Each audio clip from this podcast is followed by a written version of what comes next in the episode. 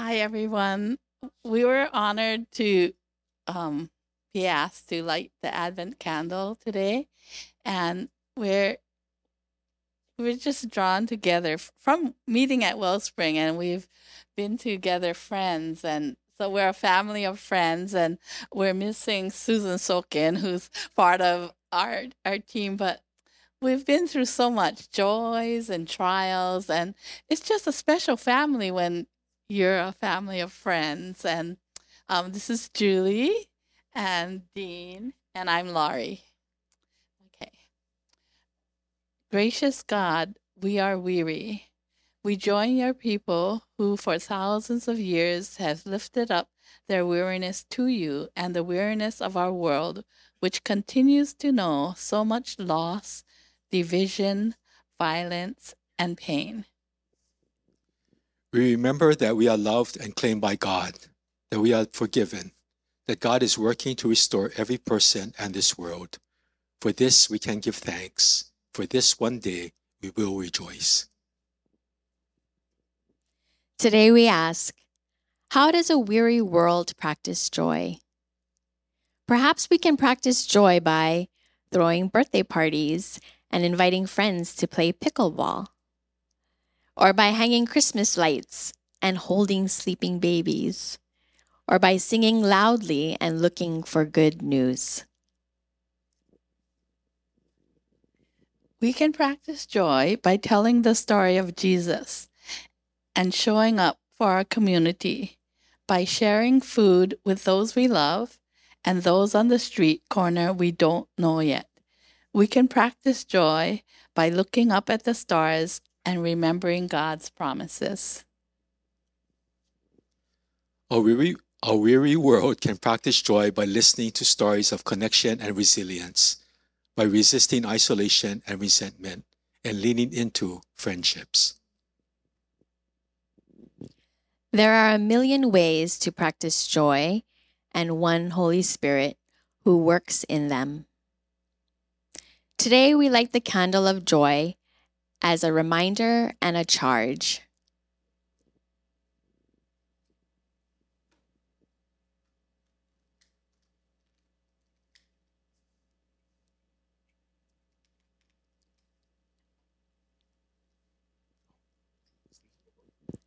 Together with God's help, may we bring joy into a weary world, and may God's joy fill our own weary and grieving souls as we do so.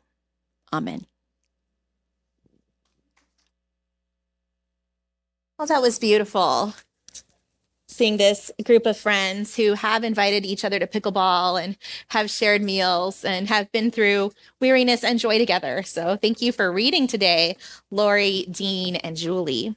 So, good morning, Wellspring family and friends. It's good to be with you all today. Um, and the puppies that are here. I saw a couple puppies here this morning and all of our friends at home you with your your family members any pets you may have um, it is good to be with you today as we um, here begin the season of advent now, um, Advent is also like the very beginning of the church year. So happy new year. Yay. We just jumped right into new year. Like didn't even, I don't feel very different, but here we are. Um, I was actually talking to someone the other day and they were talking about how it really just doesn't feel like Christmas to them. And when they said that, I felt like, a whole load was lifted off of my shoulders because I felt like you get it too it doesn't really feel like Christmas for me either. And I don't know why. like, you, me, same. And I thought maybe for me, we might have different reasons why, but maybe for me, there's just this feeling of like unsettledness. Um, there's unsettledness, like personally, like my family just moved last week. The day after Thanksgiving, we moved our whole Ohana over, and we're not getting adjusted. We're not quite adjusted yet. Our cat is still getting adjusted. We have to like show her where the bathroom is every day. Like it's over here now. so we're kind of unsettled. And then you might notice like here at Wellspring, like we are still in the process of moving in. You might have noticed when you walked in today, like it's kind of set up a little different. And we have this brand new platform in the back that the live stream team is building so they can move themselves over from over here by the entrance to over here. So we're able to have a little bit more space as we come in and be able to greet each other and hopefully have some good cups of coffee and all that good stuff.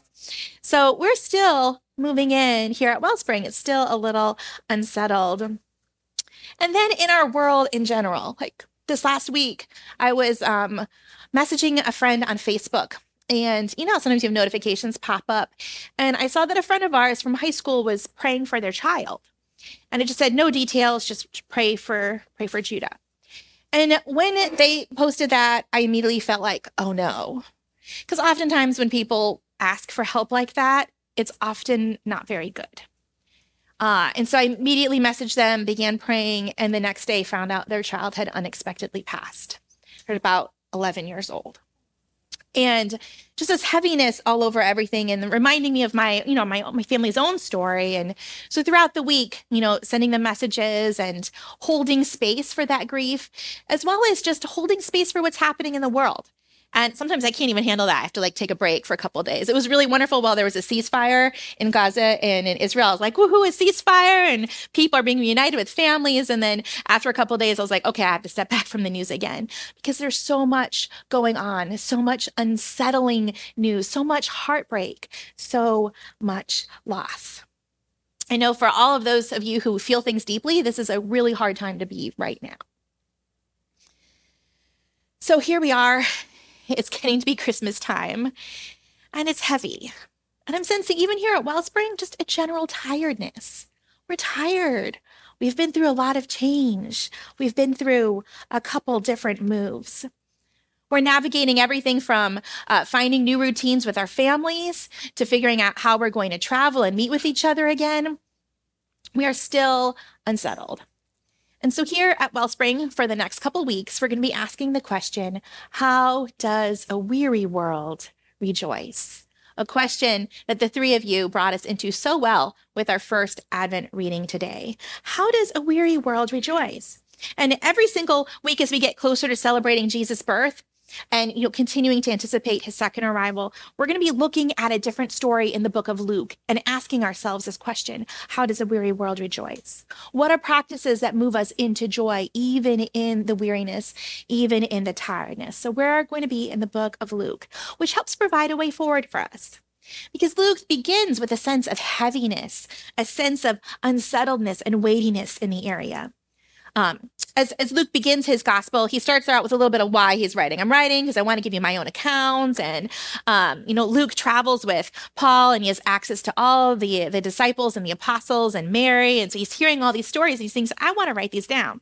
Then after he kind of introduces a little bit of his why for why he's writing the story, then he begins his book this way. This is in verse five. He says this. He says this, in the time of Herod, king of Judea in the time of Herod, king of Judea.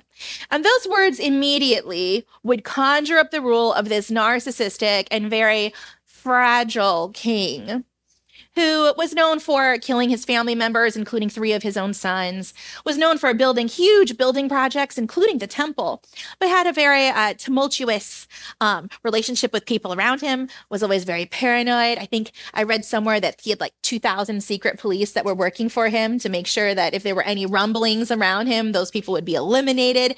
So it was a time of deep unsettling, uh, a deep, deep unsettledness. It was a time of a lot of weariness and struggle. It's because of King Herod that all of the, the baby boys, the, the children two years old and younger, were murdered in Bethlehem. It was because of King Herod being so power hungry and so fragile and wanting to hold on to control um, that all those children were murdered. So, King Herod, in the time of Herod, king of Judea, immediately Luke sets the stage for us a stage of weariness. There has been a lot of hope, and hope is running thin. People have been disappointed. They're tired. There's a lot of violence around them. And at the same time, the book of Luke has more mentions of joy in it than any other gospel. Luke has more mentions of joy or rejoicing than any of the other gospels. So we have this interplay of weariness, of unsettledness, as well as joy the two of them together, which means Luke is the perfect book for us as we go about asking ourselves, how does a weary world rejoice?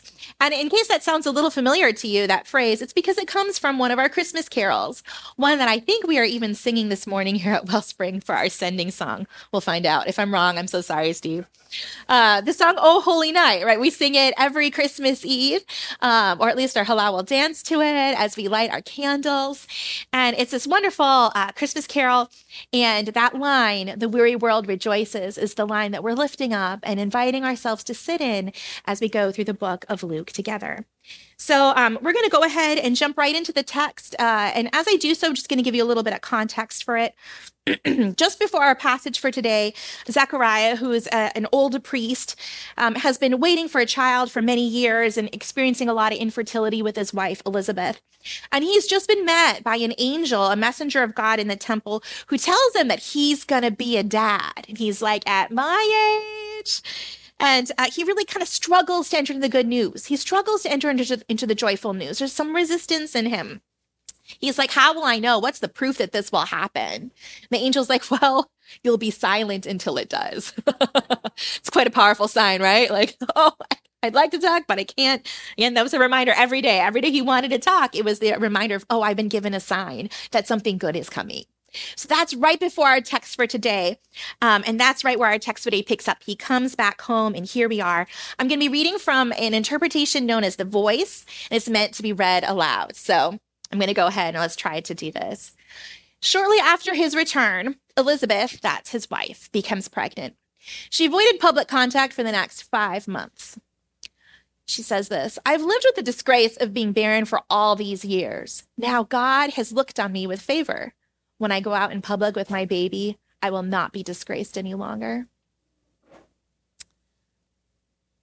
Six months later, in Nazareth, a city in the rural province of Galilee, the heavenly messenger Gabriel made another appearance. This time, the messenger was sent by God to meet with a virgin named Mary, who was engaged to a man named Joseph, a descendant of King David himself. The messenger entered her home. Greetings! You are favored, and the Lord is with you. Among all women on the earth, you have been blessed. The heavenly messenger's words baffled Mary and she wondered what type of greeting this was. Mary, don't be afraid. You have found favor with God. Listen, you are going to become pregnant. You will have a son, and you must name him Savior, Jesus.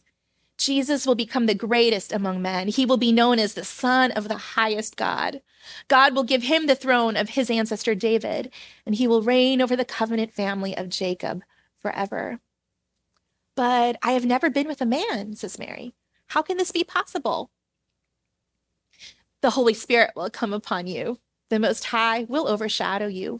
That's why this holy child will be known not just as your son, but also as a son of God. It sounds impossible, but listen, you know your relative Elizabeth has been unable to bear children and is now far too old to be a mother, yet she has become pregnant God willed it. Yes, in three months she will have a son. So the impossible is possible with God. Deciding in her heart, Mary says this here I am, the Lord's humble servant. As you have said, let it be done to me. And the heavenly messenger was gone. Mary immediately got up and hurried to the hill country in the province of Judah, where her cousins Zechariah and Elizabeth lived. When Mary entered their home and greeted Elizabeth, who felt her baby leap in her womb, Elizabeth was filled with the Holy Spirit. Shouting, she says, you are blessed, Mary, blessed among all women, and the child you bear is blessed. And blessed am I as well, that the mother of my Lord has come to me. As soon as I heard your voice greet me, my baby leaped for joy within me. How fortunate you are, Mary, for you believed that what the Lord told you would be fulfilled. Friends, this is the word of the Lord. Thanks be to God. So, our passage for today begins and it ends with the words of Elizabeth, who knows what it's like to feel weariness and joy. And her words and her family's example are going to bring us right into number one in your notes. The first bullet point is this How does a weary world rejoice? First, we acknowledge where relief is needed or where relief has come. We acknowledge where relief is needed or where relief has come right before this passage, Zechariah in the temple as the angel tells him, You're going to have a son, he acknowledges where relief is needed, which is in the arena of hope for him. How can this be sure? How can I be how can I be sure of this?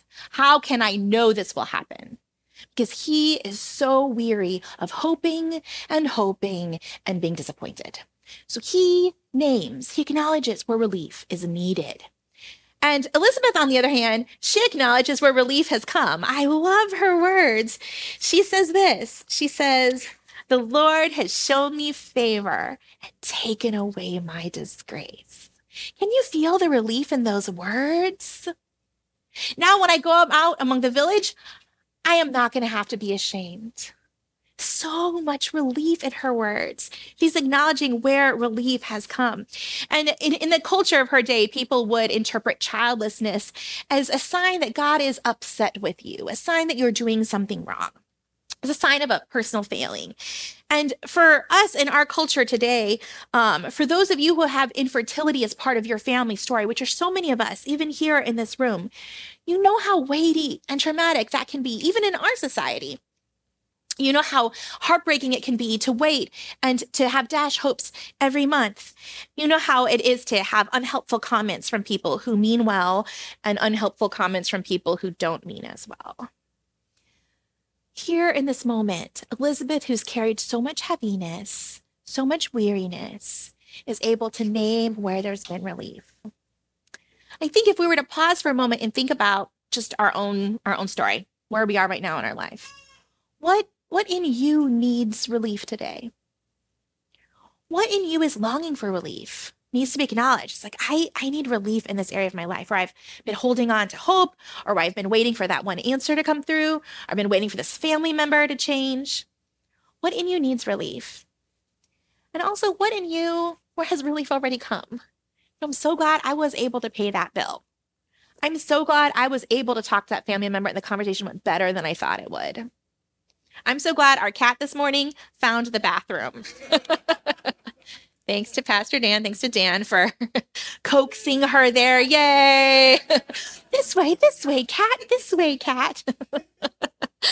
where, where are you waiting for relief in your life? And where has it already showed up?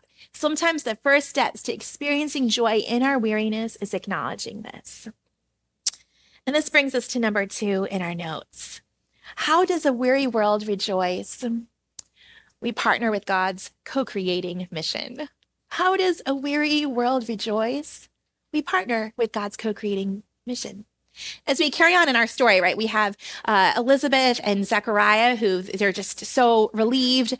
There's so much joy, but they have to also name, you know, some of their disappointments. Then we get to the angel appearing to Mary, and Mary has, you know, a very different uh, sort of response to the angel's message. And now, if you're reading um, the angel Gabriel's greeting to Mary, uh, in the English text that you're reading from, it might say that the angel says to her, Hail Mary, or Greetings Mary. I have yet to read a translation that says hello, but if you find one, tell me because I want to know what it is.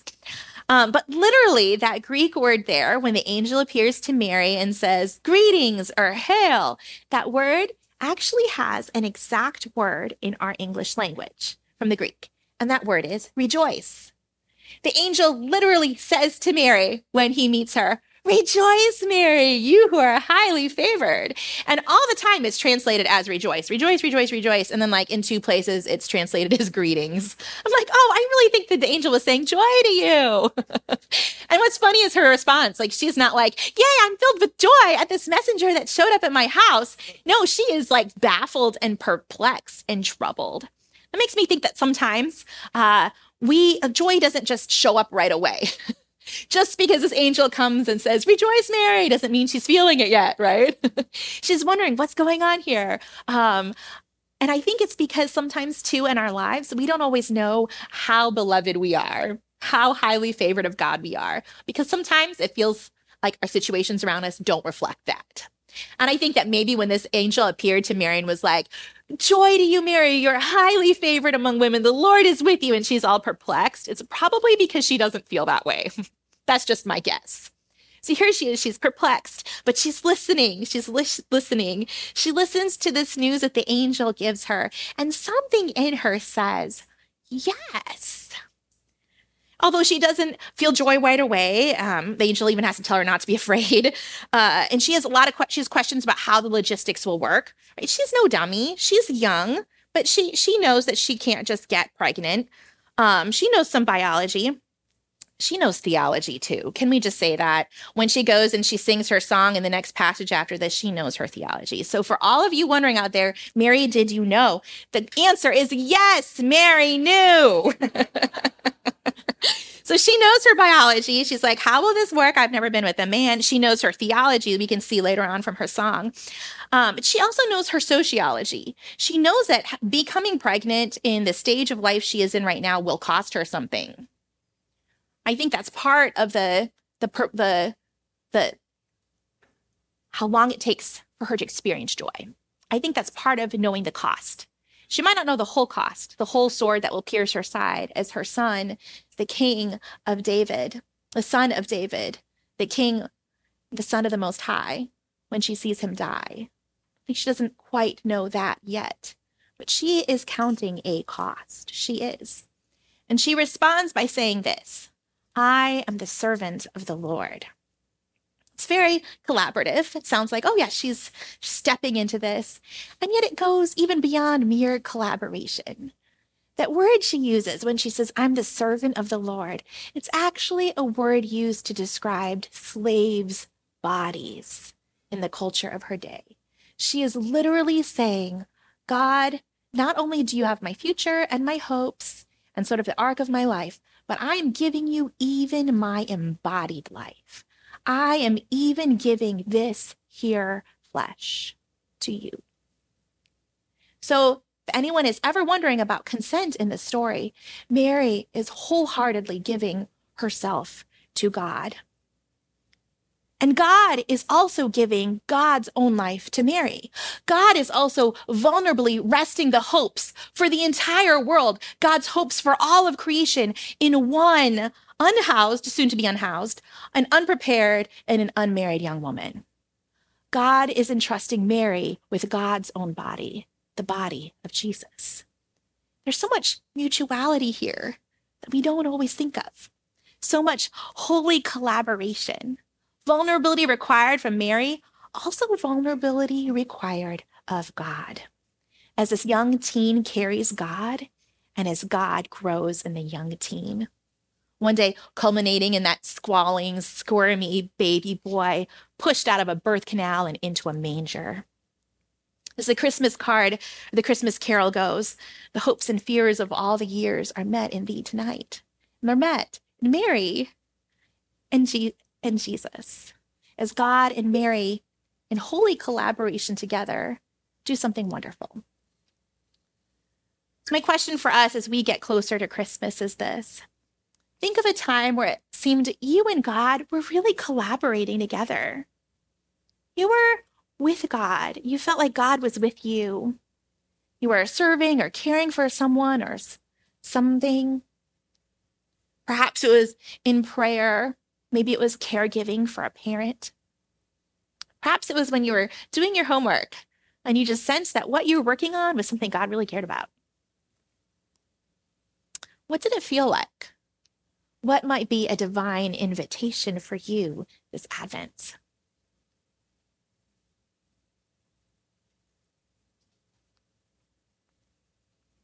Something that encourages my own wonderings and inspires me to want to collaborate with God more is the story that I came across a couple months ago of this bald eagle named Murphy.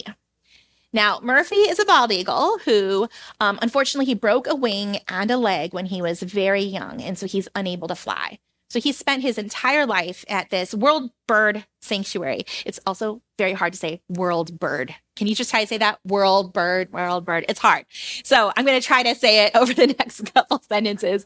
So Murphy has been here at World Bird Sanctuary in St. Louis. And um, early this year, I think I have a picture of him. Oh, here's here he is. Um, earlier this year, this went viral on uh, what used to be known as Twitter on X. And um, everyone was noticing that Murphy was just kind of like hanging out under under a perch and he had kind of cleared an area. There was like a couple little feathers, and there was a rock there. And Murphy kept sitting on the rock. And so uh, the keepers realized that Murphy was sitting on the rock as though it were an egg. And then he began screeching at the other birds if they got too close. And so the keepers are, you know, kind of like it, it flummoxed by this behavior. And then the visitors started noticing why is that bird in the corner? Is screeching at the other birds is that bird hurt? So the keepers had to put up this note right here and this is what went viral. Is that eagle hurt? says the note. If you see an eagle lying down in the back left corner under perch that's murphy. Murphy is not hurt sick or otherwise in distress. He has built a nest on the ground and is very carefully incubating a rock. We wish him the best of luck isn't that great? So yeah, it went viral. Millions of people saw this. And um, at the same time, that same week that his story went viral, a bald eagle chick was rescued by World Bird Sanctuary. After the nest had fallen from, you know, the top of a tree somewhere, it was brought into the sanctuary, and um, the the workers put two and two together, and with a lot of care and thought, Murphy was introduced to this baby chick. And Murphy quickly adopted him as his own. He cares for him as a proud papa. So here we are. There's Murphy. And then the baby chick, this is from a still from a video. He's like bobbing his head back and forth, getting food from dad. So Murphy is very, very proud papa. And uh, there's even this really cute picture of their, their little toe prints and the rock, the original rock it doesn't even look like an egg to me, but to Murphy, it was an egg. now, I love this story for so many reasons. And truth be told, I've been hanging on to it for months, just thinking one day I'll put this in a sermon. One day I'll put this in a sermon. And a couple a couple weeks ago, I was like, I'll put in a sermon, and then it just didn't go. I had to I had to cut it, and I was like, Oh, Murphy! And I had to say this week, as I'm thinking about collaborating with God and and how strange it is to collaborate with with the divine. How does one even do that? And then I thought of Murphy. You see, God sees humanity's hopes. God sees our needs and wants to bring them to life. All the broken things that lead to our weariness. God sees all these. When we look at Mary's, Mary's song later on, we see that she wants God to do specific things. She wants God to send the proud down from their thrones and lift up the humble and care for the needy. She wants God to do all these things. She wants God to be merciful. And it's not just Mary's hopes and wishes and desires, it's humanity's. Just like Murphy wanted a child, but could not bring one into being. Murphy had no partner, no egg no chick. Murphy was alone. You would think Murphy's hopes and desires would have gone unmet. And yet he kept hoping. And his keepers saw this. And they also want chicks to be fed and cared for. That's their mission as World Bird Sanctuary. I said it right that time. That's their mission. And they saw this eagle, Murphy, who also wanted that. And they were able to find a way so that Murphy's deepest hopes and desires, which are also theirs, could be met. And I think of this Murphy didn't even know that his little egg was not an egg, but had been swapped out by a real chick. And sometimes the things we long for that can seem so impossible, like they will never come to fruition, whether it's peace in the Middle East, whether it's peace in our families and yet, God can somehow, as the divine keeper, move things around and bring to life and make a possibility where there seemed to be no possibility. As the angel Gabriel puts it, with God, nothing is impossible. That tells me our co creating together, miracles can happen, as they did for Mary, as they did for Jesus who was born, as they did for Zechariah, who was so weary, and Elizabeth, who was so relieved. This brings us to number three in our notes. How does a weary world rejoice? We lean into life giving connections that infill and uplift. We lean into life giving connections that infill and uplift. You see, after um, after Elizabeth uh, gets this news from her husband, um, after she finds out that she's pregnant, the scripture text for today opens, and she's in seclusion. She's in seclusion for five months. And I looked this up. This is not necessarily something that you do in their culture. This is something that, for reasons known to herself, Elizabeth is doing. We can just speculate as to why, you know, why the self imposed, you know, um, isolation. We can speculate as to why, but we do know what brings her out of it. You know what brings Elizabeth out of those five months of seclusion? It's the arrival of Mary. It's Mary. It's Mary and her visit. Somehow the arrival of Mary there triggers this outpouring of joy that has been talked about in the text, but now suddenly is felt as the, the child within her leaps for joy, as loud words, it says she's shouting in the text. Blessed are you, and blessed is your child, and blessed are we here together. This outpouring of joy that wraps around Mary like a hug. Suddenly, instead of talking about joy, we're seeing it. We're seeing it in motion. And it looks like it just kind of splashes on the scene. But the truth is, it's been building up to it for a while. Kind of like if you go to the ocean and you look at where all the waves are cresting, it looks like the waves are just suddenly splashing and cresting. But the truth is, that water had to travel for a while before it could get there, before it could crest, before it could splash. And joy is like that. It is on its way. It is growing. It is coming. It is moving until the day that it splashes over and it looks like, oh, it just suddenly appeared. But it's been on its way, just as it was for Murphy, who sat on that dang rock and his keepers figured out how can we, how, what can we do here? Murphy really wants a baby. It looks like the world wants Murphy to have a baby too.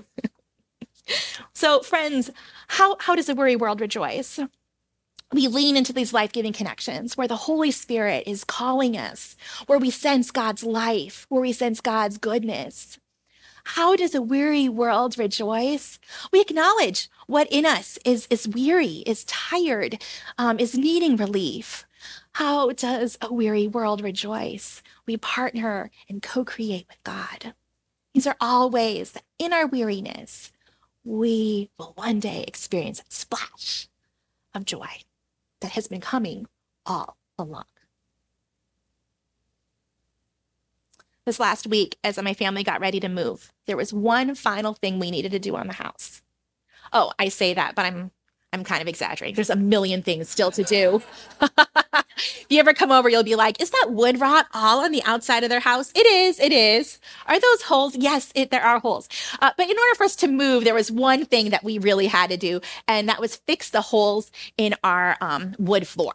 Because as you come up the stairs, there was a number number of um, wood panels that had just been rotted out and we couldn't walk on those, right? You're like fall through. And in some cases, it was actually even cut out. So we, we knew we had to get that fixed before we asked any friends to come help us move because that would not be cool. That would not be Pono. Come help us move. Oh, but beware of all the holes.